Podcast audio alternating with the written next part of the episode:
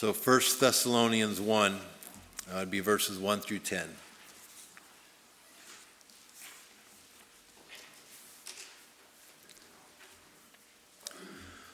Paul, Silas, and Timothy, to the church of the Thessalonians in God the Father and the Lord Jesus Christ, grace and peace to you. We always thank God for all of you, mentioning you in our prayers. We continually remember before our God and Father your work produced by faith, your labor prompted by love, and your endurance inspired by hope in our Lord Jesus Christ.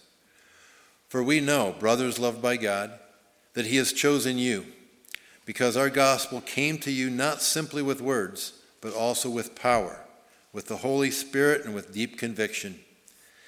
You know how we lived among you for your sake. You became imitators of us and of the Lord. In spite of severe suffering, you welcomed the message with the joy given by the Holy Spirit. And so you became a model to all the believers in Macedonia and Achaia.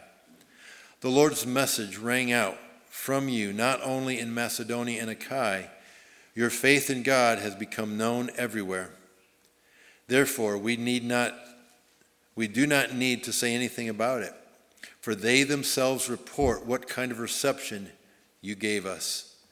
They tell how you turned to God from idols to serve the living and true God, and to wait for his Son from heaven, whom he raised from the dead, Jesus who rescues us from the coming wrath. Um, suffering and joy, these two words seem not so much fitting to each other. However, as I prepared the last sermon on the series of the Holy Spirit, praying, these two words, suffering and joy, stood out to me.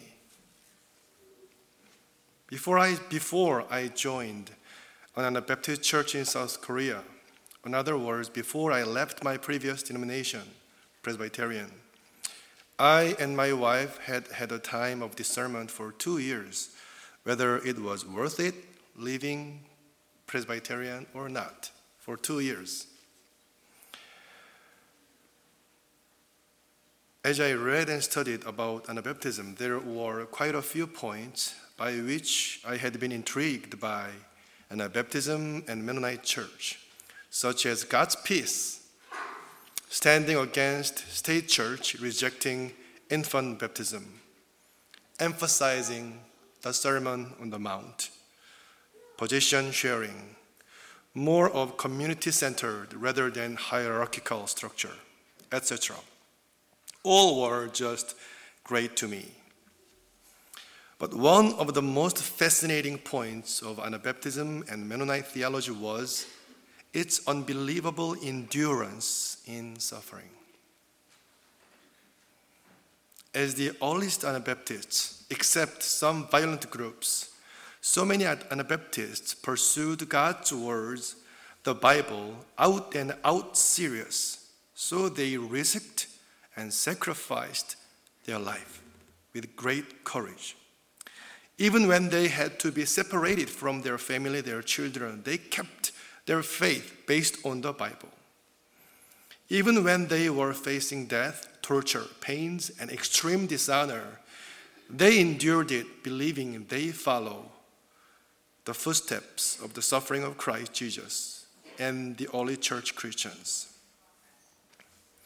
So, as I had been discerning on transitioning from Presbyterian to Anabaptism, the attitude of the early Anabaptist people on suffering caused me marvel at that attitude of patient endurance. Then one blessing among the beatitude stood out to me. It was Matthew 5:10 to 11. Blessed are those who are persecuted for righteousness' sake, for theirs is the kingdom of heaven. Blessed are you when others revile you and persecute you and utter all kinds of evil against you falsely on my account, rejoice and be glad, for your reward in, is great in heaven, for they persecuted the prophets who were before you. Here, the blessed are the persecuted for righteousness' sake, not the persecutors, right? Then I thought of some churches in South Korea, whether they were persecuting or being persecuted, or were they siding with the persecuted or with the persecutors? I wasn't sure. It was not an easy discernment at all. Through my study of Anabaptism in US, as I learned of the pain, sufferings, and martyrdom of the early church, early Anabaptists, one day I could think about the fullness of the Holy Spirit in different aspects. In South Korea, there were and there are many big Pentecostal churches, including the biggest church in the world, having David Cho there, and quite a few, not all though, insist that in the power of the Holy Spirit, you can be rich. So many times, the fullness of the Holy Spirit is led to personal success, individual success, often invoking supernatural power for the individual success rather than common good. Similar in US as well. I could view it differently as I studied about Anabaptism. I want to ask a question to you. Who on earth was the most holy person? The person who was the fullest and overflowing of the Holy Spirit. Who was that the holiest person in all human history? Who, you would say? Who was the, full, the, the most holiest person in human history for us Christians? Who was that? Yeah, Jesus Christ, right? Thank you for that answer. Okay, then. The most holiest, the holiest person, the fullest of the Holy Spirit. What was his end? What was, what was his mission? It was to be crucified for God's righteousness and for God's justice, and for sinners to forgive them. Then God raised him up. The apostles, who were the pillars of the early, church, early churches, receiving and experiencing the very great power of the Holy Spirit, most of them, including Apostle Paul, became martyrs. Then, what can we say about the biblical result and outcome of the fullness of the Holy Spirit? Is it not suffering and martyrdom in accord with the Bible? This is intense and challenging sharing, but I believe it's true. Today, so many people shout for social justice, but for them, voluntary martyrdom, even blessing the enemy, is something they can never agree to. But that's the picture the Bible shows us with the fullness of the Holy Spirit. From today's passage, we see how Thessalonian Christians received the gospel, especially on verse 6 and you became imitators of us and of the Lord, for you received the word in much affliction with the joy of the Holy Spirit. From the Protestant theology, I never heard of the baptism of blood. Never, I heard. I mainly heard of the baptism of water and rarely the baptism of the Holy Spirit, but never heard of the baptism of blood. The baptismal blood is a tradition of the Anabaptist and Mennonite Church, which means suffering of the followers of Christ, including martyrdom. There is a songbook named Ausbund. It's the songs sung by the early Anabaptist people. It is the oldest Anabaptist hymnal. Ausbund means paragon, epitome, or model. Galen Peters edited some early Ausbund songs and his, in his book, Earliest Hymns of Ausbund, page 266, there comes some lyrics the, like this quote, The Lord Jesus Christ, therefore, assigned three witnesses for us. The two are called water and spirit. The third, blood, that is suffering. End quote. If I stopped my sermon at this point, it should be too heavy only, right? Then what should I and what should we do, seeing, and understanding of the unavoidable part of suffering in Christian life. Yep, I said una- unavoidable. It is said that not a few people today speak of Christian faith without speaking of suffering. Philippians chapter 3, 17 to 21 says like this Brothers, join in imitating me and keep your eyes on those who walk according to the example you have in us. For many of whom I have often told you and now tell you, even with tears, walk as enemies of the cross of Christ. Their end is destruction, their God is their belly, their glory in their shame, with minds set on earthly things. But our citizenship is in heaven, and from it we await a Savior, the Lord Jesus Christ, who will transform our lowly body to be like his glorious body by the power that en- enables him even to subject all things to himself. Here, Apostle Paul speaks of enemies of the cross of Christ. Theologians and commentators have found it, it is not easy to identify those enemies of the cross of Christ. Overall, they loosely agree that it can refer to the general lifestyle of the citizenship of the Roman Empire, enjoying and indulging in their strong appetites and zealous pursuit of earthly fame, power, and pleasures, and setting their minds mainly on earthly things, going toward destruction. I think it is plausible since Paul speaks of the citizenship of Christians which belongs to the heaven in the same paragraph. The expression itself seems very crucial that Paul said enemies of the cross of the Christ, of Christ, not enemies of Christ. Here those enemies were firstly against the cross, which is certainly connected to the suffering of Christ. Furthermore, Paul was imploring to Philippian church members, even in his chains in a prison, with tears.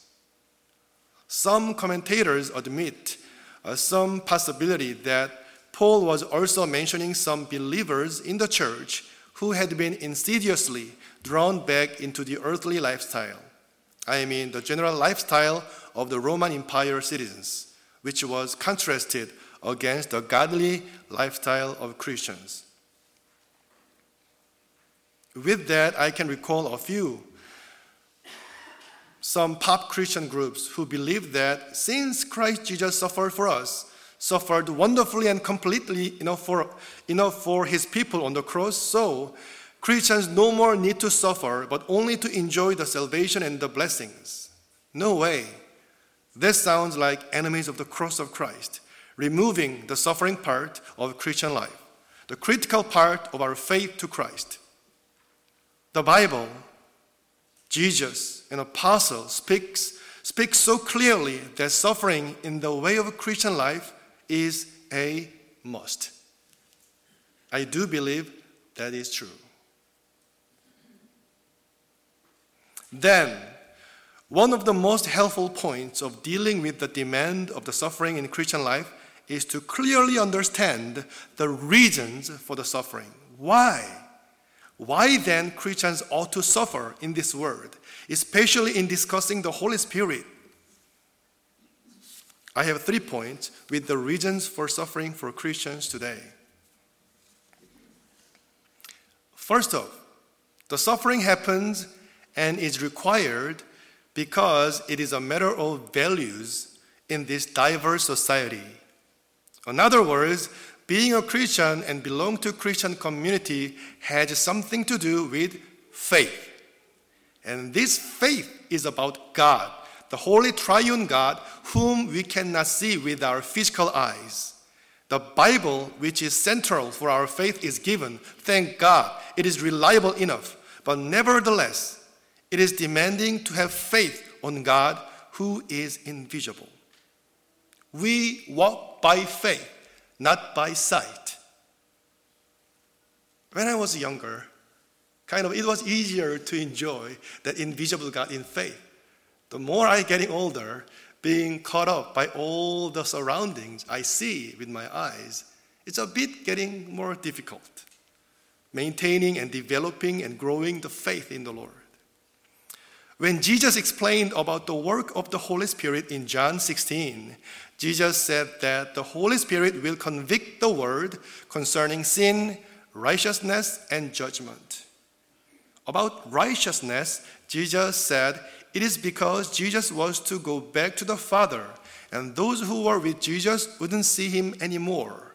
That being said, righteousness can mean faith that Christians make efforts on something invisible, which is certainly demanding.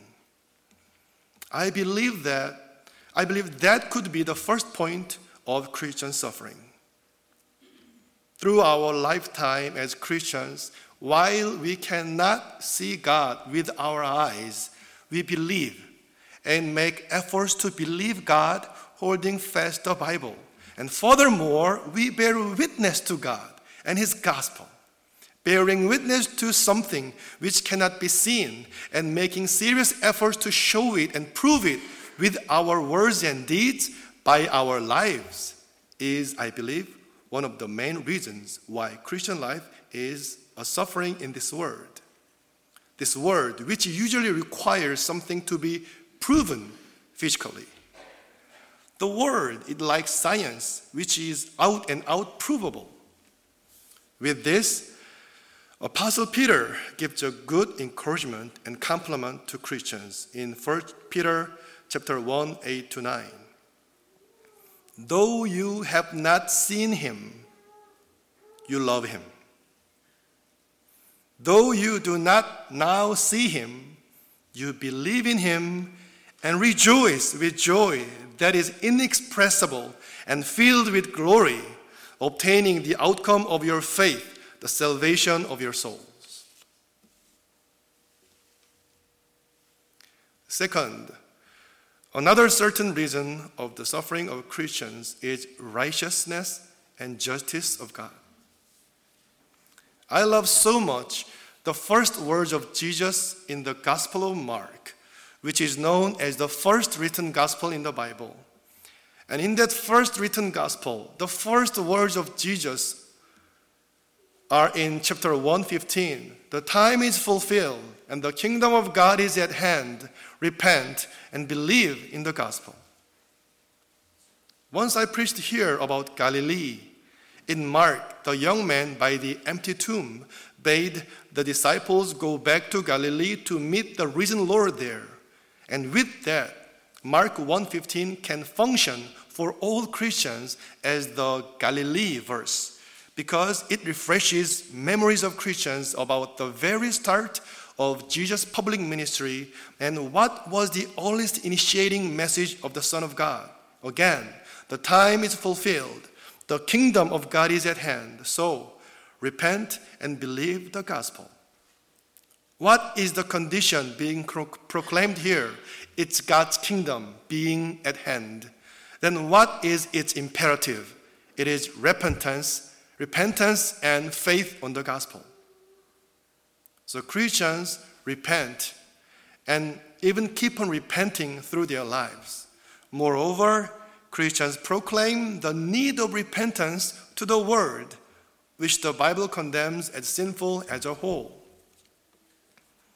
So, living in the world, trying not to be swept by its sinfulness, and furthermore, delivering a message of repentance to the world, pointing out its sins and showing a better alternative, example with a, with a Christian lifestyle. Isn't this a suffering? If we broaden the perspective of God's righteousness and justice, it gets even thicker and fiercer. John the Baptist pointed to the sexual immorality of Herod the Tetrarch, and because of that, hated by Herodias, John was beheaded by Herod the Tetrarch. Jesus sharply stood against the Mosaic Sabbath law, deliberately healing many people on Sabbath days. In Mark chapter 3, Pharisees and Herodians discussed how to destroy Jesus because Jesus healed a man who was with withered hand again deliberately on Sabbath day. Apostle Paul, he stood against circumcision that provoked a huge number of Jews, and that had been one of the main reasons of the all afflictions Paul suffered. Galatians chapter 5 11, Paul said, But if I, brothers, still preach circumcision, why am I still being persecuted? In that case, the offense of the cross has been removed. So, all of them, John the Baptist, Jesus Christ, and Apostle Paul, had a very specific point of their suffering and martyrdom against injustice and unhealthy, coercive religion. If we want to be, as Christians, responsible, conscientious, full of the Holy Spirit, we must discern what is right, what is wrong, what is good, what is evil, not only with Christian doctrine within the church, but also with God's justice and righteousness in our society, our local area, also thanks to internet in the world. Some people justified colonialism abusing the Bible. Some people justified slavery abusing the Bible. Some people nationalism church. Some people indulging in materialism abusing the Bible. Some people justified racism abusing the Bible. Some people justified sexual, sexual immorality and gender confusion abusing the Bible.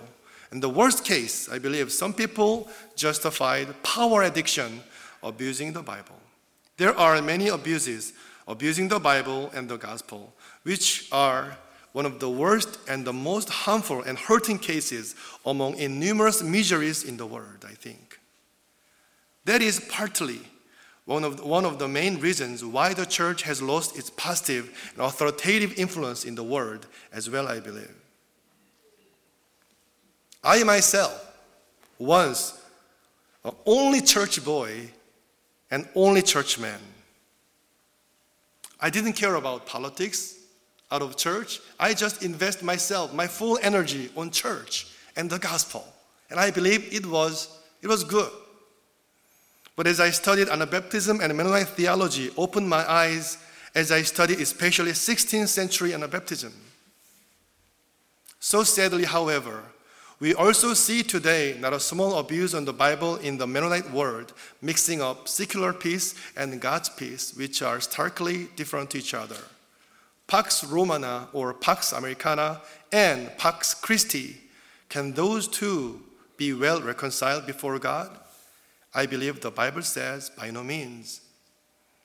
Of course, we try and should try as much as possible to some degree. However, also we ought to know and understand its limitations and boundaries.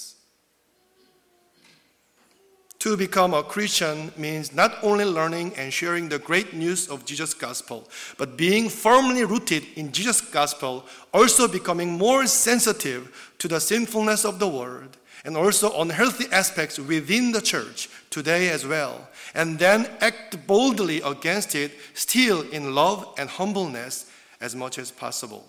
Isn't this a suffering? Leviticus chapter 19 is about God's holiness, that the Lord is holy. Verse 17 um, uh, give, gives us much to think with.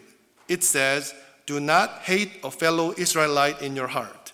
Rebuke your neighbor frankly so you will not share in their guilt. So, the second clear reason of Christian suffering is because it has to do with the sins without and within the church, without ourselves and within ourselves. We'd better start from within ourselves with all those beams in our own eyes.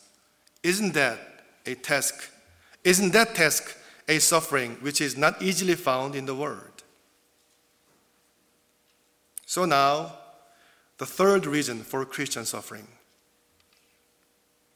I feel it's still too heavy at this last point, so prithee, uh, may it become better hopeful and encouraging with this last reason. The third reason of the Christian suffering in the Holy Spirit is joy. Focusing on joy, I believe, can be the boutique and the most persuasive reason on the Christian suffering in the Holy Spirit. Let's go back to the Beatitude, the last blessedness. Blessed are those who are persecuted for righteousness' sake, for theirs is the kingdom of heaven. Blessed are you when others revile you, persecute you, and utter all kinds of evil against you falsely on my account. Rejoice and be glad, for your reward is great in heaven. For, for, for so they persecuted the prophets who were before you. Even though it still seems as not simple and no ease to rejoice and be glad when we Christians are being persecuted and reviled, the last blessedness of the Beatitude does give us a good clue for that. It promises and reminds us about the great reward in heaven. It may sound fairy tale if we do not have a good faith, but if we have a good faith, then it becomes able in the faith to rejoice amid any sufferings. That rejoicing comes from Christian conviction that there will be the last judgment of God no matter what, and all of genuine suffering for Christ's sake will be rewarded by God. Also, there's a joy that we follow our Lord Jesus, his footsteps. It's a real honor for Christians to tread the footsteps of our Lord in our lives. We believe Jesus walked his talk that love your enemy and died for sinners' sake to save sinners rather than condemn sinners, giving them a life giving chance of eternal salvation. So we Christians follow Jesus' way to love our neighbors and even our enemies to defeat evil by God's goodness. This is a real tough work, but we know it is the most noble job human beings can imagine. The, the suffering itself is painful, but the reason is noble enough, so even joyful. As Apostle Peter said, we join and participate the most noble character of God. In Galatians 5, there is a list of the fruit of the Holy Spirit love, joy, peace, patience, kindness, goodness, faithfulness, gentleness, and self control. I cannot remember who said this, but one person in South Korea said that all eight fruit could be all the different aspects of love. I like it. So, joyful love, peaceful love, patient love, kind love, good love, faithful love, gentle love, and self controlling love. And joyful love is the first one right after love. With this, it is worth remem- remembering that Paul, in the prison, writing a letter to Philippian church, he just so many times encouraged them to rejoice. Isn't it irony that a prisoner encouraged free people to rejoice? How he could say that? Because he did believe the reward like a child, and he took it as an utmost honor that he was following the footsteps of Christ, the footsteps of suffering, the suffering for the word for sinners. So, this is my conclusion today. I spoke suffering is a must for Christians due to the invisibility of God and the righteousness and justice of God. Even more important than those, as we genuinely love our Creator, our Heavenly Father, our Lord Jesus, who died for us and for the world, and the Holy Spirit, who comforts, consoles, advises, and helps us endure the suffering, how outstanding and far reaching is the joy in the Holy Spirit that I am and we are saved by the merit of the Son of God. As we pursue together the baptism and the fullness and the power of the Holy Spirit, as we keep on wrestling through varieties of Christian sufferings in our daily life. Hebrews chapter 12, verse 1 and 2 says, Therefore, since we are surrounded by so great a cloud of witnesses, let us also lay aside every weight and sin which clings so closely, and let us run with endurance the race, with endurance the race that is set before us, looking to Jesus, the founder and perfecter of our faith, who, for the joy that was set before him, endured the cross, despising the shame, and is seated at the right hand of the throne of God.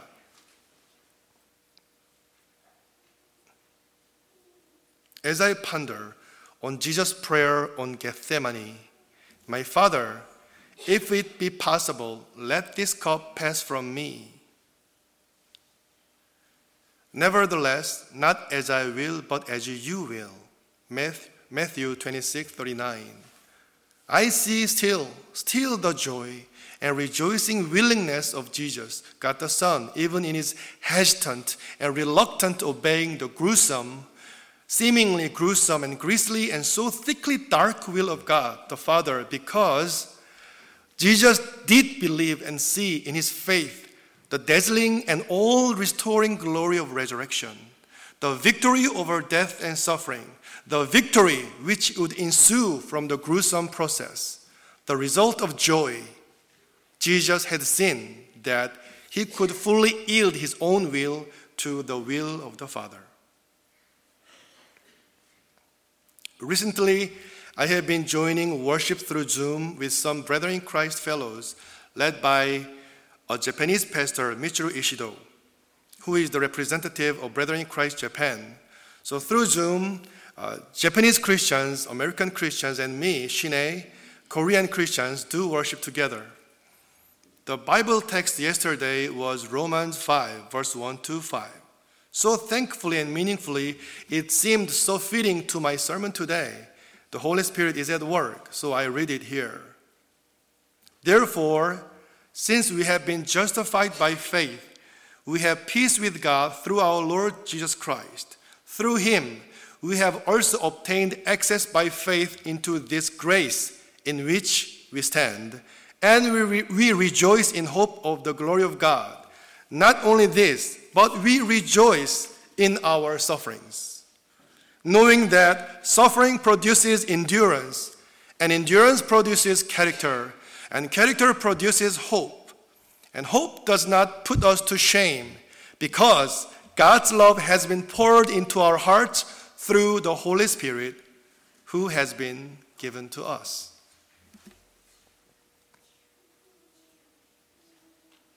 Whenever I struggle with my Christian faith because of my pride, arrogance, laziness, lukewarmness, hypocrisy, gluttony, foolishness, sinfulness, deceitfulness, lewdness, all of my own vulnerabilities, even though all those weaknesses are unbearably painful, even still, it's impossible for me to let go the joy in Christian faith because it's just simply so joyful by itself. If I have one thing I badly and deadly desire for my son, my beloved people around me, may those gain and carry and esteem that joy in Christ Jesus, the Son of God, from the Holy Spirit. Even we are surrounded many challenges in our time. As we believe Christ, as we see the cross, as we pray together, as we proclaim the gospel, as we read the Bible, we know and experience the joy in Christ, in the Holy Spirit. The more we honest read the Bible, we see the suffering of God's people. But that cannot quench the joy in God and our Lord Jesus Christ.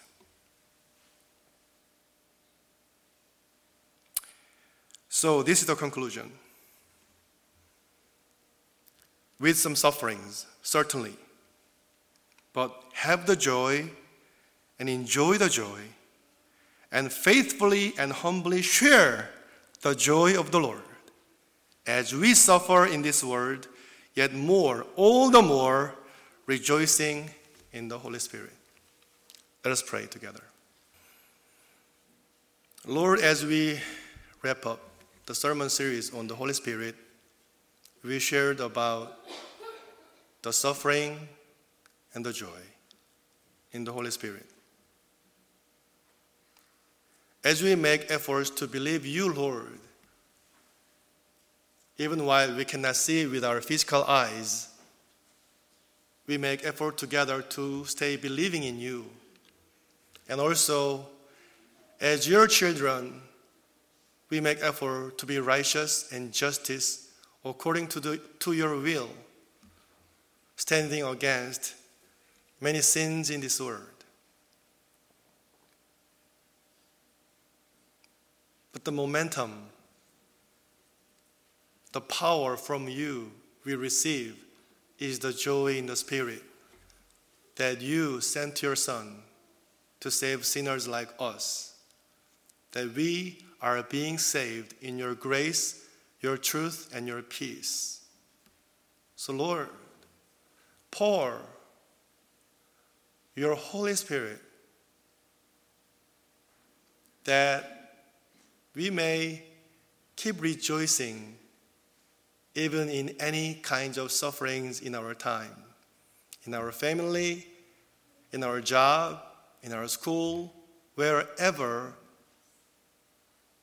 as we face whatever challenges or pains and sufferings as Christian identity, may we be rejoicing in you, bold and humble. May the genuine joy of salvation may stay in us in the power of the Holy Spirit, and moreover, we may share that joy of the Lord with those who do not know about the joy. There are sufferings, and we acknowledge it, but it's incomparable to the joy you give us. So, Lord, pour your spirit that May the joy abounding in our people, in our congregation. I pray in Jesus' name. Amen. Now I want to invite uh, Joe Cross. We have a very good privilege that we have a brand new song that he composed. And that song is well fitting with our theme today. So, Joe, please come up and would you explain a little bit about the song, and we will sing that song. That song is in your bulletin as well. First of all, thank you, Sang Bin, for the great message. And also want to thank Wes for I a while back I gave him this song and asked if he'd be willing to share it sometime, and so he gave it to Sang Bin. And at this point, um, he was willing to learn it, I'm not a musician to get to lead singing. Uh, I do sing solos when I'm by myself, but um, in fact, a Chevy pickup makes a pretty good sound booth when you're all by yourself. Um, this song, I don't, I don't have a date on it, and I guess it's timeless because there's many times when, in traveling, which I did a lot, when I just burst out singing. And this is the only one that is in print, but there were many others. Um, just, just letting the words come that God gave to me. And I think, where did your joy come from? And in receiving joy and sharing joy, um, it's kind of like your cup runs over. You can't put more in it unless it runs over. And, and that's, that's kind of what this, this song was. And I want to give credit to some of you know, may know Daryl Hostetler from Bethany back in the day. He put the music to it. I worked with him a little bit on the music, and, and uh, there was a gal at North Goshen, Jane Leatherman, who put the chords to it. That, and we, we sang it some at North Goshen, which some of you may remember. But uh, so I'm, I'm glad to share this with you, and, and I'm going to let him. He was willing to learn it, and he'll be leading it. So I'll leave the stage. Thank you. Would you stand up together? You'll find the song in your bulletin. So this is a short song, uh, verse 1 and verse 2. Let us sing it twice, okay? And please follow me as much as you can.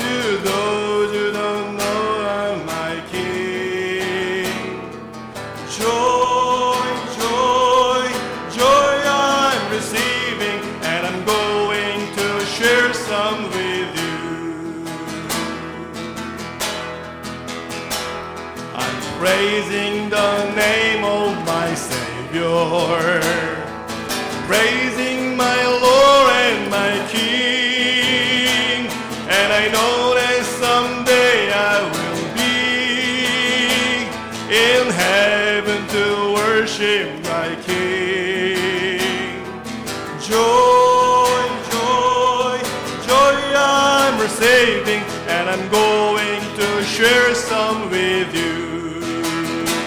I'm seeking, I'm seeking the will of my Savior, seeking the joy of my